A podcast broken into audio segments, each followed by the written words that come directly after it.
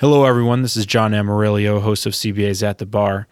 Three years ago, when this podcast was still in its infancy, Judge William Kunkel, who insisted we call him Bill, came on the program to discuss his successful prosecution of infamous serial killer John Wayne Gacy. To this day, it remains one of our most frequently downloaded episodes, and for good reason. It's a remarkable story. Bill recently passed away at the age of 81. He was a dedicated public servant, an outstanding lawyer, a friend of the CBA and the podcast, and he'll be missed. We thought it appropriate to remember him here by rerunning our 2019 discussion with him as a special bonus podcast. We hope you enjoy the show.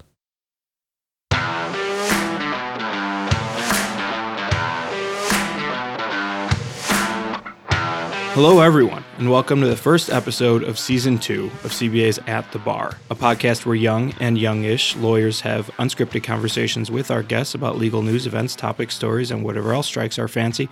I'm your host, John Amarilio of Taft Stettinius and Hollister, and co hosting the pod with me today is my good friend and true crime aficionado, Trisha Rich of Holland and Knight. Trish last joined us when we spoke with Amanda Knox's Italian defense team, and I'm really glad she's back, if only because I appreciate it when she criticizes me in person rather than trolling me on social media and via text message. Hi, Trish. Hi, John. How are you? And frankly, I'm multi talented. I can do all of those things. If you could do them while Oh, we're yeah. podcasting Let's see. today, that'd be great. All right, go for it. So, Trish, when you were last here, we were discussing a fascinating and disturbing tale of murder. And sure enough, upon your return, we're doing the same today. I don't know what that means, but let's jump right into it. Yeah, let's do it. All right. So we're joined today by Bill Kunkel. Bill is a former Cook County Circuit Court judge, but more importantly for our purposes today, a former Cook County Deputy State's Attorney. Bill tried numerous cases that have gone down in Chicago and indeed national legal lore, but none more famous than the one we're here to discuss today the trial and conviction of infamous serial killer John Wayne Gacy. Many will at least know Gacy's name, but just to review the basics, Gacy was a serial killer who operated in and around Chicago throughout the 1970s, killing at least 33 young men and burying most of them throughout his house, beneath the crawl space, under his dining room, and in his garage. He is one of the most prolific serial killers in American history, made worse by the fact that he moonlighted as Pogo the Clown, as if clowns couldn't be any creepier. This last December marked the 40th anniversary of the discovery of a mass grave beneath his home, an important day for the city, for the state, and indeed the country. Bill, thank you so much for joining us at the bar. Glad to be here. Thank you. So let's start at the most natural place, the end. you were present for John Wayne Gacy's execution, weren't you? I was. I attended as a uh, appointed uh, official witness for the state. My second chair, Bob Egan, and our chief investigator, Greg Bedoe, were also uh, certified as uh, official state witnesses. And at the conclusion of the execution, the three of us signed the certificate of execution, which is the final document as far as he's concerned. What was that experience like? Well, it wasn't the first uh, execution that I'd attended, and particularly with uh, lethal injection, uh, they're very clinical, uh, in a way, uh, kind of anticlimactic almost. Hmm. Although there always means uh, the media finds some way to make it uh, uh, more exciting than it was, which of course is their job. Uh, but in this case, uh, there was a period of time when they had uh, kinked the hose, that uh, the tubing that led in from the machine that dispensed the various liquids to the IV in his arm.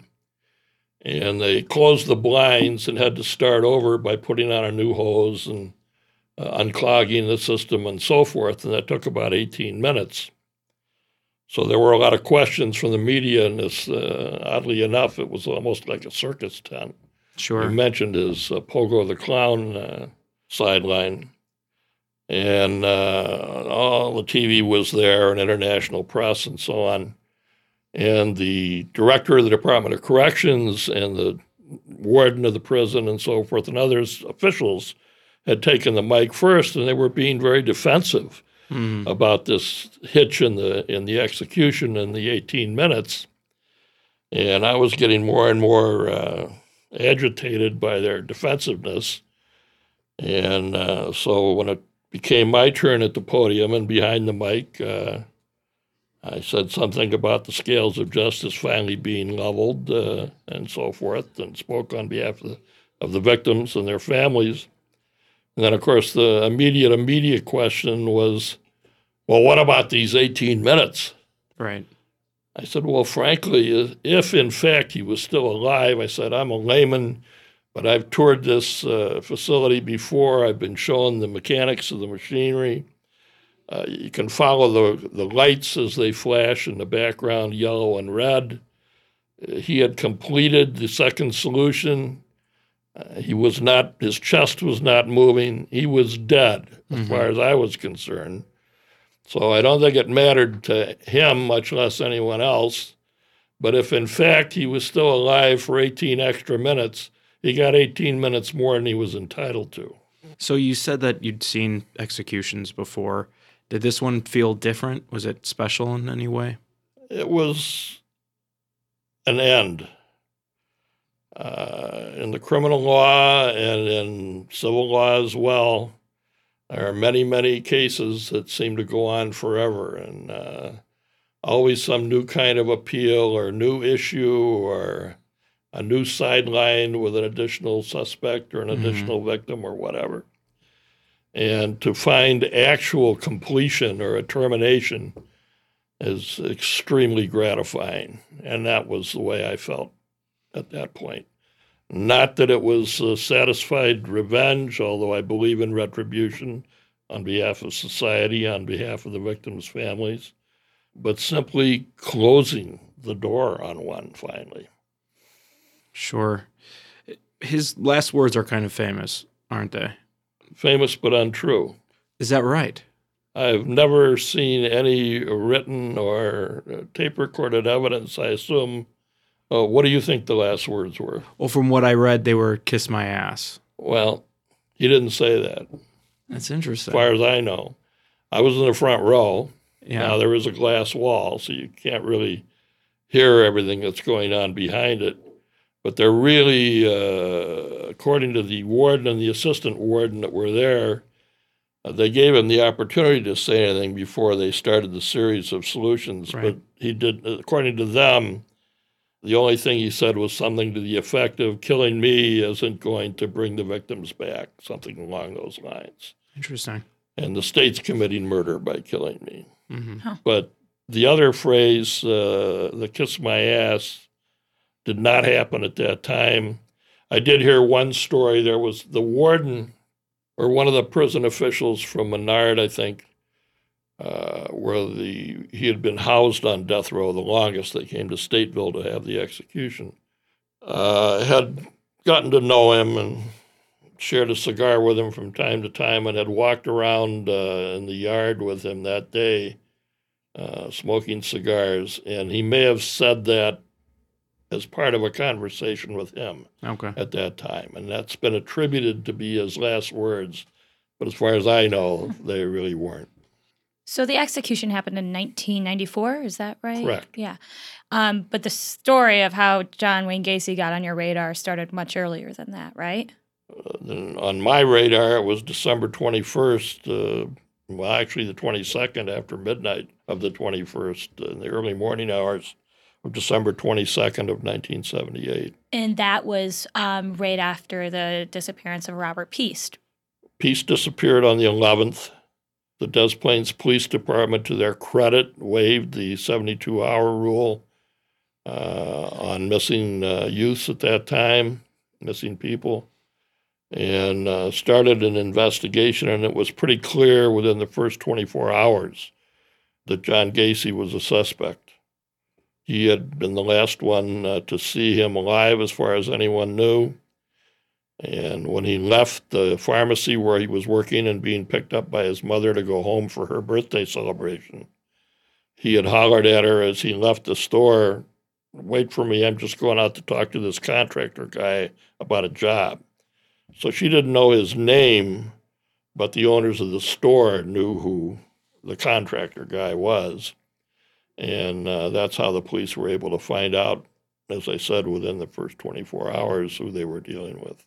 So that reaction time was fairly fast there, but as I understand it, law enforcement uh, came under a lot of criticism after his arrest because it had taken them better part of a decade to realize that he was behind a lot of these disappearances, right? Well, at the time of trial, we introduced at trial uh, life and death witnesses and the identity of 22 of the 33 victims. So at that time, there were technically 11 unidentified. A lot of these uh, people, even that were identified, had left home, had been out on their own for one reason or another. Some had been snatched off the street, as we learned later from his statements and so Mhm. on. But there were a lot of different stories that account for why, uh, although many of their disappearances were reported at some point in time, there was no way to tie it to him or anyone else with respect to three of the victims. Three of them had been workers on his construction crew and the families knew his name and knew him, and there was uh, contact between the families and him. Right. And in each of those instances, he was given to the police, and they investigated and wrote reports about him knowing this particular person. In the case of John Butkovich, on the day he disappeared, they had been fighting over how much he owed uh, John for prior work. hmm Uh, and there had been uh, some blows thrown and so forth in the presence of a couple witnesses.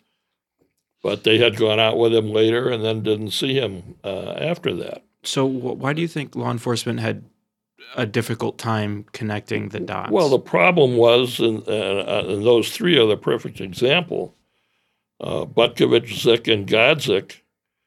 All three were working for him. All three, there were reports of police going to interview John Gacy as a person that may have been nearly the last or one of the last to see them alive.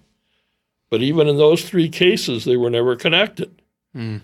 because it was two different areas of the Chicago Police Department Youth Division and a suburban police department. and they weren't talking to each other.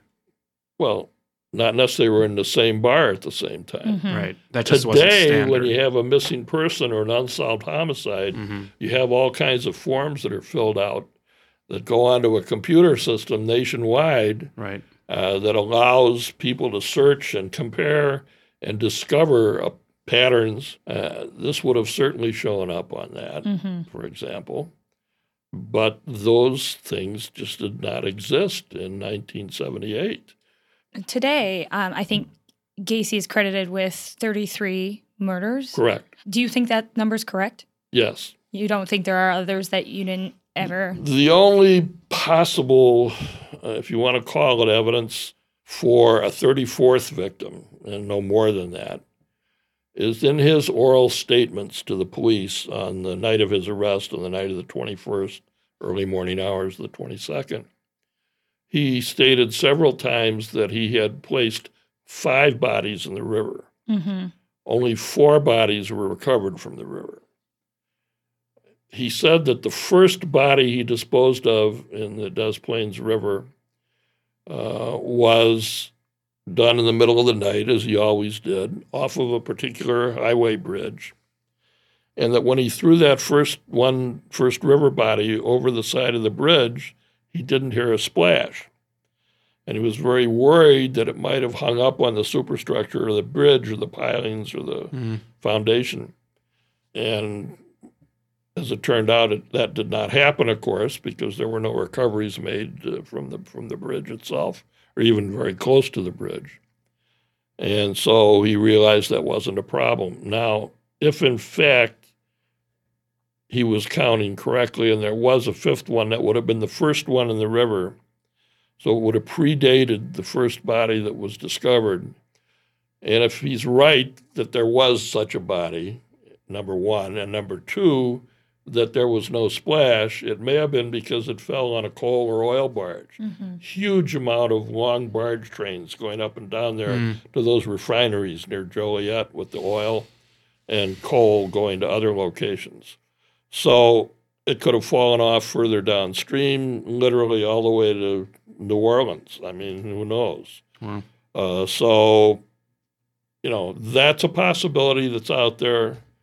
It's never there's never been any other evidence to suggest who it might have been or when it might exactly it might have been or what had happened to the body if there is one. So I'm not sure that there's uh, a lot of support for that theory, Sure. But Let- that's it. Let's Nothing re- else. Let's rewind it a little bit for our audience and those of our audience who are not as familiar with him. What was Gacy's modus operandi? Well, the first killing was the young man from Iowa who was identified post trial. There were two identifications post trial that we knew who they were, but the, all the paperwork hadn't been finished and we didn't want to delay anything. So the families were aware, but Mm-hmm. Those came first, and then this young man from Iowa. He disappeared, left home on uh, around New Year's, and Gacy recovered, uh, ran into him at the Greyhound bus station in downtown Chicago. Took him to his house, spent the night in, according to Gacy, voluntary and consensual sex uh, of one kind and another. And in the morning, Gacy awoke in his bedroom to see the young man standing at the foot of his bed with a large butcher knife. And he says he assumed he was being attacked. Mm. So he jumped off the bed and grabbed the kid, and they fought over the knife. And he got the knife, stabbed him twice, as he put it, in the heart, and killed him. And that was the first one. And he just liked it so much he continued, decided to keep going. I, that's certainly the psychiatric theory that I preferred. Uh, I think that certain victims were chosen because they could be a problem for him, like Butkovich, who uh, and the other two that knew him, and if there was some argument or something going on that had gone wrong, they would know where to find him. His families would know where to find him. So he couldn't allow that to Mhm. happen. Uh, if he had a victim uh, that wasn't that well known to him either way, even a nameless one. But if they were talking about going to the police or this and that, I think that was a problem for him. I think that was often part of the motivation. But I think you hit it absolutely right on the head. Psychologically, the defense kept talking about Dr. Jekyll and Mr. Hyde, and frankly, I use that in closing argument because he made a voluntary decision Mhm. Uh, to discover the evil not somewhere else but within himself. And when he made that discovery and remembered it, he enjoyed that power of life and death and deciding who would live. And I think that was true of Gacy, and he suggests that in uh, some of the books that other authors have written, Russ Ewing in particular. In, uh, in his book, uh, I think Gacy uh, says as much that he was worried about certain individuals going to the police or telling the story, and uh, plus he enjoyed it. So, what was the time period for that first victim's murder? January 3rd, 1972. Okay. And so then, and Gacy was ultimately apprehended in December of uh, 78. 78. So, for six years, he was killing people in the, Correct, but he was doing it in a place that he had complete control of. yeah. He was doing it at uh, early morning hours when no one could see inside his house. So, why was he throwing people in the river at the end? Did he just run out of room? Ran out of space, exactly. Wow. He had gone to his next door neighbor, Lillian Grexa, and showed her the plans he was developing for pouring three feet or two or three feet of concrete over the crawl space so that he could add a second story to the house. Wow. And so today, I, I think there's still at least a couple of victims who are still unidentified, right? Six, I believe. Six. Do you think those people will ever be identified? I, I'm, I'm very glad that the sheriff uh, instigated the program to try to determine uh, with the new technologies that we have available now that weren't avail- available then, to try to determine those identities. I think that's a, a laudable project. They've discovered, in effect, two, and uh, I just think it's going to be very hard to get any more. Surprisingly, when the call went out at the beginning of the investigation for people to send in dental x rays or other information, whatever, even if it was just a name and a date of uh, family members or people that they knew that had disappeared in the right time period, The response was not that great. Uh, you would have expected thousands, and it wasn't. Yeah. So while we're on the victims, you said that Gacy selected some of his victims essentially to cover his tracks. What about the others? I think some were strictly uh, for his sport. How did he find them? Well, we know that uh, one of the victims whose uh, father was in law enforcement and whose uncle in law enforcement ultimately testified as the life and death witness was uh, given a ride hitchhiking home from in the northwest suburbs from uh, a horseback riding. Was it just opportunistic? absolutely opportunistic. One of them was uh, from out of state, was leaving a rock concert, Mm-hmm. and he was out there waiting to offer a ride. Uh, I think that was Ted Bundy's first victim too, right? Was somebody hitchhiking to a rock concert? could be. Yeah. Interesting.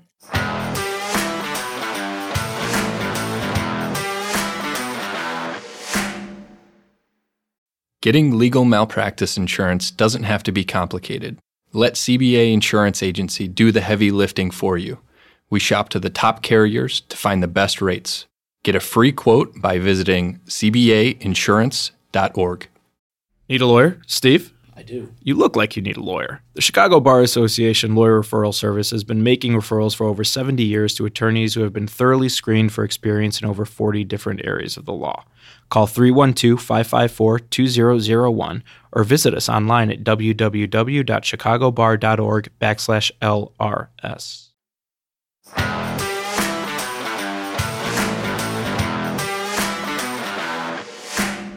So, I mean, one of the things that John Wayne Gacy is most famous for was that he was also a, a clown, but that didn't have anything to do with the way he found his victims, right? That's just happened to be a coincidence, wasn't it? Or am I misunderstanding that? Well, there was a connection of sorts. When he would dress up as Pogo the Clown, uh, which he says stood for uh, Polish and always on the go, one interesting factor was his makeup. If you've ever seen the pictures of him with the balloons in front of the house or So the creepy. tree farm and so forth, all the, the mouth is very pointy, the eyes are very pointy. Yeah. If you've ever seen pictures of Emmett, Emmett Kelly and the Great Circus Clowns, everything's rounded. He is, in fact, the kind of clown that would be in an opera or would scare children Right. because of the nature of that makeup. And actually, we got letters from different clown associations talking about this fact and pointing out that people shouldn't refer to him as even an amateur clown because he didn't know what he was doing. This was evil makeup and oh, Gosh. blah, blah, blah. But one of the things that he would do as his entertainment as a clown for kids and others is he would do what he called the handcuff trick. He would have a pair of police issue handcuffs and he would handcuff himself behind his back. And then, of course, Houdini like, he would get out of it. Mm-hmm. Uh, it wasn't even a set of trick cuffs. It was regulation cuffs, but he simply had the key in a little pocket sewn into the cuff of his clown's outfits. Okay. And so he was able to pull the key out with a couple fingers, unlock one, and then unlock the other, and bingo, great release from the handcuff trick. So the first thing he would do A lot of heavy with metaphor a there. victim, and which he did with many of what we call the living victims, people that were assaulted and but not killed, or trying to be put in, into a, a state of uh, defenselessness, uh, but fought their way out of it. uh, More than one, uh, a couple testified at trial. They would get as far as the handcuff trick, but then what would happen next was the rope trick, where he'd put a noose around their neck and say, Well, let's see if you can get out of this. And in fact, he was setting up a garrote to twist the rope in such a way that it would cut off the blood flow to the carotid arteries and cut off uh, and create asphyxia. And that's how he killed most of his victims, right? All of them, as far as uh, other than the first one. okay. And uh, Dr. Stein testified that that kind of a garrote could create unconsciousness in as little as 10 to 30 seconds and death in as little as a minute to a minute and a half. That is just terrifying. And John and I both belong to the generation that was born being, you know, terrified of clowns because this was happening and then it was coming out right at the Right. same time. Yeah. And this makes me feel no better about clowns. it's just a, a well-founded uh, fear, I think now. yeah. Um, okay, so we've covered some of the ending um, and the beginning. Let's go to the middle part. Gacy's uh, confession and his arrest. How did all that go down? Well, beginning a couple of days after Piest's disappearance, Gacy was placed under 24 hour surveillance by the Des Plaines Police Department hmm and the county sheriff, and principally Des Plaines. Uh, a lot of interesting things happened during the course of that. Uh, not to beat the clown thing uh, up, but uh, on one of the occasions, he would either be Mr. Nice Guy or he would be angry with him. If he was angry with him, there'd be 120 mile an hour chases down the expressway or So he whatever. knew he was being tailed. Oh, yeah, oh, it was absolutely open surveillance. I mean, he knew absolutely what was going on. Other days, he'd buy him breakfast or buy him dinner and a drink and, you know, and so forth. That Dr. Jekyll and Mr. haunts. Hyde. Oh, yeah. So one that was occurring on one occasion, and he was talking about his clowning. He said, "Well, being a clown is great at parades. You can walk up to the crowd on the curb and squeeze women's breasts, and they just laugh. The funny clown." He said, "You know what?" He said, "A clown can get away with murder." Uh, clowning the president, apparently. So, That's what he said. A clown Yeah. can get away with murder. but he eventually just confessed to everything. Well, right? before that, what, what happened during the surveillance uh, and the investigation by Des Plaines and, and the sheriff's department? There was a young girl named Kim Byers who worked at the same pharmacy. And on the night that Robbie Piest disappeared, he had been wearing this blue down jacket. He had lent it to her because she was working in a cold area by the front door. He was stocking shelves in a warm spot in the back. While she had that jacket on, she filled out a photo receipt for some enlargement she was getting, ripped off the receipt, put the envelope in the photo drawer, but put the receipt in the pocket of the jacket, forgetting it wasn't her jacket, it was Robbie's. When he left to go talk to the contractor fella, she gave him the jacket back, Mhm. did not remember to take out that receipt for the photo. Mhm. So during the execution of the first search warrant at Gacy's house, where they saw the lime in the crawl space and the muck and how it was a bad drainage area, so the lime made sense actually, but they didn't notice anything else uh, of interest there. But they recovered uh, John Szyc's high school ring. They recovered Szyc's a picture of Szyc's television set that was there. trophies. Uh, they recovered a massive array of uh, bond slips and uh, driver's licenses and jewelry that didn't appear to be right for a guy of Gacy's age, and uh, and lots of torture stuff and so forth. But the most important recovery they made was in the kitchen wastebasket. There was this red photo slip with a serial number on it. And they then went back to the pharmacy and asked them about it, and they looked it up. Well, Yeah. Kim Byers. Yeah. She had been interviewed, but she had forgotten about that. And when her memory was reminded, she said, Oh, yeah, I, I wrote the thing out, and you're right. I must have stuck it in Robbie's jacket. So now you had a connection tying, contrary to Gacy's written and oral statements up to that point, tying Robert Piest to his house. Okay. And that was the first crucial lead and was part of what formed the second search warrant, including the basis for the second search warrant, Szyc's ring and some other things uh, as well. And so that second search warrant was served after his arrest. He was actually arrested in the afternoon of the 21st, late afternoon, for passing uh, marijuana and pills and so forth to a 14 year old gas station attendant in Park Ridge who immediately ran over to the surveillance car and says, "Look at this stuff he just gave me." so now they're Wow, looking for okay. the sergeant to get Yeah. approval. To, do you want us to make a stop? Do you want us to arrest him on Right. this or what? Yeah. They couldn't find the sergeant.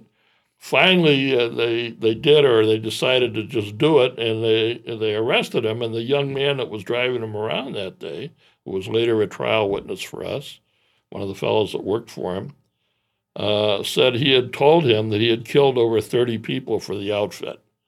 Oh, for the mafia. Yeah. Okay. And he used that same phrase when he tried to borrow a gun from a contractor friend of his Wow. who also testified at trial. Do you think he was trying to set up a defense already? Well, he was what he was doing at that point was at least he told Ron Rohde, the contractor, "You, I'd really like to get a gun because I'm gonna. I think these guys are gonna take me down, and if they take me down, I'm taking a few of them with me." Now, of course, he didn't have that kind of guts. He was a guy that in a major fight with someone would fall down and play dead all the time, have one of his phony heart attacks. Uh, but he was strong. But anyway, uh, technically the arrest was for the delivery of these narcotics to this underage kid. But once he was arrested, he had, again had a, another phony heart attack. They took him to Northwest Community Hospital, which gave him a lot of time to prepare the second search warrant Right. based on the stuff they'd found and the statement from the kid and other things. Went to the house, began digging in two separate areas. And when I say digging, just a little troweling was all that was necessary in the beginning, uh, with some lights under there. And bingo, in two opposite corners of the crawl space, they discovered human remains.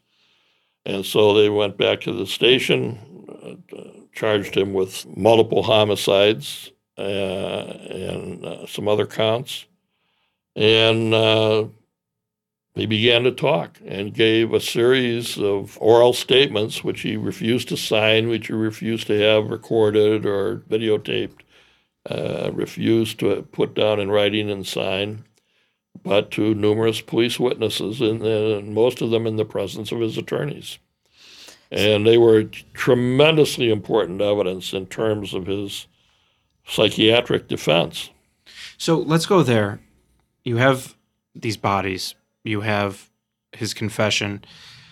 Would you describe this as an open and shut prosecution? Well, you'd hope so, but we knew instantly it was going to be an insanity defense. And so when we set up a sort of voluntary task force between all the law enforcement groups involved, which now included Chicago police as well, I had a number, uh, thanks to the superintendent, I had a and chief of detectives. I had a significant number of homicide detectives from Chicago assigned to in, assist the sheriff's investigators in going out and doing immediate interviews of relatives and neighbors and so on. If you wait for the defense to get those people, uh, oh, gee, he was always weird. He was fell off the swing in grade school, and he was having nightmares ever since. John and I totally don't do that. Yeah, Just- but if you get there first, it's hey, he was a great guy. He plowed our snow every winter. He, uh, Yeah. if my lawnmower was broken, he'd come cut the grass. He was uh, our Democratic precinct captain, you know, and so forth. And uh, just we don't get it. Just a great guy. No sign of uh, the kind of serious mental illness it would take to mount a, an insanity defense. And we had a unique situation where we had a doctor uh, named Leonard Heston, who was the chief of the psychiatry department at the University of Minnesota Medical School, and a nationally ac- recognized expert, uh, particularly on uh, paranoid and other schizophrenias, who uh, had examined him back in uh, the 60s when he had been charged with sodomizing a 16 year old youth in Iowa. In Iowa, right. And uh, in that case, he was ultimately pled guilty uh, and he was sentenced to 10 years. The, the judge, before sentencing, had reviewed uh, Heston's reports and then sent him a letter and said, I want some more detail on this, uh, a specific idea about what the right sentence should be. And basically, what Heston wrote back was this guy is a serial predator. He's a sexual predator. He's going to remain one. There are no known therapies, uh, either chemical or uh, otherwise, that are going to improve his situation. He is going to remain dangerous, and you should sentence him to the most protective sentence of, to protect society that you can. In He was words, released after 18 months. in other words, lock the door. Well, the max, uh, he didn't give him the max, but he gave him a pretty good sentence of 10 years. But after a year and a half, uh, Iowa paroled him, and Illinois, uh, to their discredit, agreed to transfer his parole to uh, Illinois. That's when he got married, right? And he got married and moved here. Well, he was no, he was married in Iowa and Okay. had two natural children by that marriage in Iowa. Uh, his wife divorced him uh, after the charges. Oh, so weird. he was running three Kentucky Fried Chicken restaurants for uh, her father, who owned them, and had pictures of him in a Kentucky Colonel suit in each of the restaurants. It's just all kinds of creepy outfits. Oh yeah. Okay. Um, so what what would you say was there ever a moment in the trial where you were concerned? No, I mean, I was always concerned because when we selected the jury, and there were a lot of interesting legal points in this case, too, in terms of selecting a jury out of county, but trying the case here. Right. That was a first in Illinois. Uh, credit Judge Lou Garippo for that. And seven of the total jury said on voir dire examination that someone who killed 33 people and put 29 of them on his own property and slept over them in their crawl space has to be crazy. Oh, I see. I mean, that's Okay. not. And that was his defense. Not, Yeah. not, That's not- that's not, not a a- bizarre. yeah, I mean, uh, I- I buy it. accusation. Yeah. So, I mean, our job was to show them that as a legal matter, legal responsibility in terms of the insanity defense is something different than saying that guy's got to be crazy.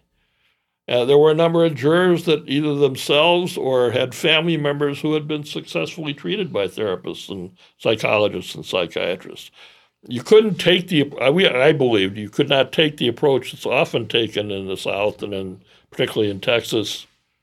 We don't care if the defense has a psychiatrist. We don't need one. hmm There was a famous, at least in the guys in the public defender's office, case in Cook County years ago, where an assistant public defender argued to a jury. There was a case where, I'm sorry, not a assistant public defender, an assistant state's attorney, uh, had a case where the defense had three psychiatrists and psychologists. The state had no one. And so the evidence goes in, and he said, now in closing argument, he said, "You know what, folks? Psychiatrists are like bananas.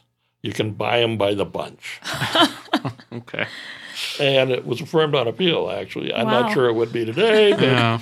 at that time it was. But in any case, we felt we had to take the insanity defense seriously. We assemb- assembled a team of really good medical model psychiatrists and psychologists who did a lot of state of the art testing and diagnostic procedures, as opposed to the defense psychiatrists and psychologists who were basically all Freudians. Hmm. Who were, you know, there was a guy from the Menninger Clinic, and Karl Menninger hmm you know, doesn't believe anyone should be punished for crime, that that's, it's all a mental disease, and has written about that extensively you know, and so forth.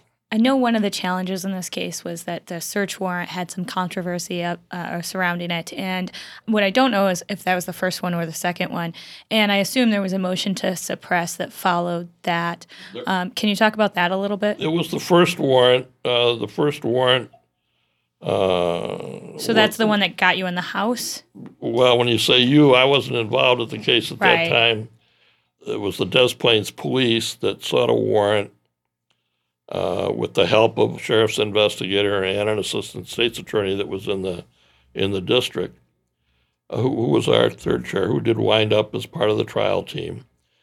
But the first search warrant didn't properly state an offense. It, it, it used a term that what isn't in the Illinois statutes it left out a lot of information that was known that could have provided a pretty pretty good, in my opinion, an ironclad warrant, but wasn't in there.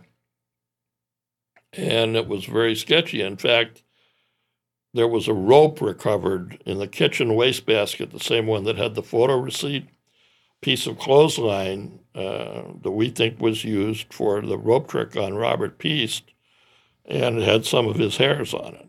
That's why we think that.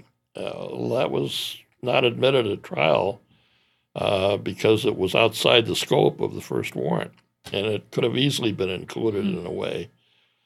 But the serious problem was the misstatement of the offense and whether there was actually sufficient evidence for probable cause, the way it was written.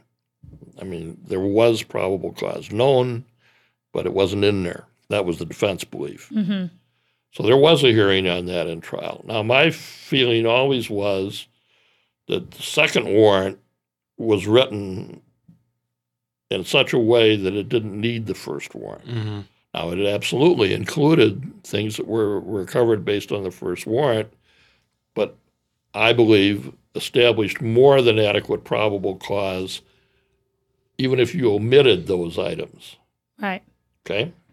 So, my theory to the judge, and I did not argue uh, that uh, Terry Sullivan argued the motion, he was the one that helped prepare the warrant. So, the judge did not accept the concept of the, uh, the second warrant stand and subsequent. There were ultimately five warrants, search warrants. Uh, the later warrant standing alone, he didn't need to because he accepted. He said, "No, there's sufficient probable cause in the first. See, I would think the fact that he was a clown would be enough. Like, I- you know, I do think, and uh, you know, we're all lawyers here, and we, we spend a lot of time thinking about the legal system. I feel like if somebody finds 29 basements in your body, they're going to figure out a way to make that warrant valid. 29 bodies in your Uh, basement. yeah, sorry, basements in your body. That would have been Yeah. interesting. Yeah, I feel like uh, they're gonna they're gonna figure that out regardless. Well, I would n- never second guess Judge Garippo. But Politics to this day. I, I will tell you that I, I have a personal feeling that he did not want to be remembered as the guy that quashed the search warrant in the John Right. Gacy case. I would I would not want to be that guy either. so Uh, I notwithstanding, that. notwithstanding my oft-repeated secondary argument that the second, third, and fourth and fifth warrants could stand alone quite easily, and that's Yeah. all that mattered. But no, that was not going anywhere. So, zooming out a little bit, it's been decades since this happened. As I said at the top of the hour, you've had a number of really famous cases in Chicago, but this was really a career defining case for you. Looking back on it, what do you take away from it? Well, it was a career defining case in many ways. It was a wonderful opportunity. Uh, Bernie Carey was state's attorney at the time. I was his chief deputy. He personally asked me to try the case. I wanted to try the case.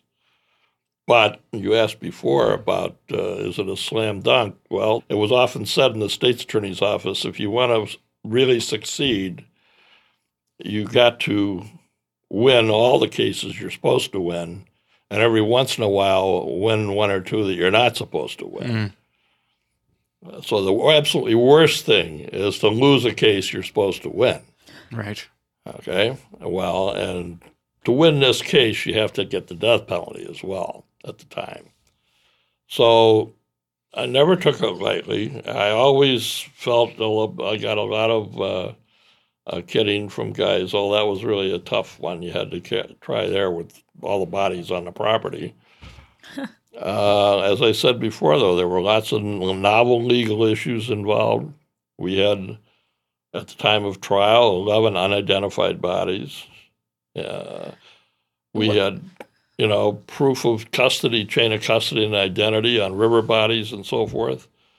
Uh, there were a lot of issues. And then you're dealing with a, a jury from a county you're not familiar with, as you are with day to day Cook County juries. And it's, uh, as you say, a guy that sleeps over 27 bodies every night. And uh, so I never regarded it as a slam dunk. And it was a lot of work. You have to learn a lot of psychiatry. You have to learn a lot of forensics. A lot of it I already knew, but it was a tremendous education. It allowed me to go all over the country lecturing to police officers, state's attorneys, defense lawyers, whoever wanted to hear, psychiatrists, even the National Association of Psychiatrists, uh, medical examiner investigators, you name it. Uh, and so it was a, a significant thing for my career and my life. But it was most significant because we were able to do the right thing for, at the time, 24 families. And you asked about what are the hard points of dealing with the case. Well, dealing with 24 grieving families is uh, a starter. And that little piece of wisdom and justice is probably a good place for us to take a break.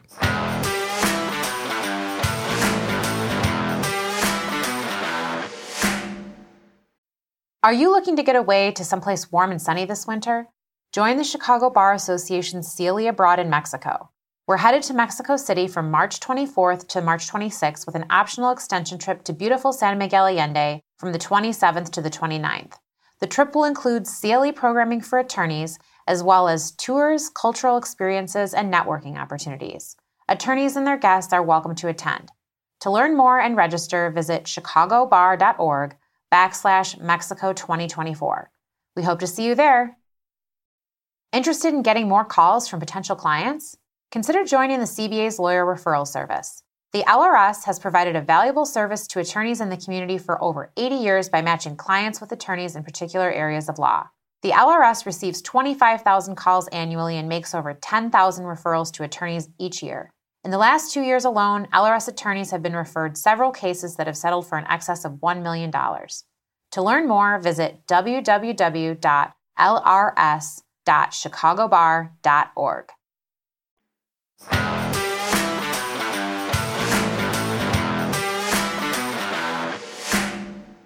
And we're back. So, Bill, we want to end this episode the way we end every episode with a game we call Stranger Than Legal Fiction. The rules are pretty simple.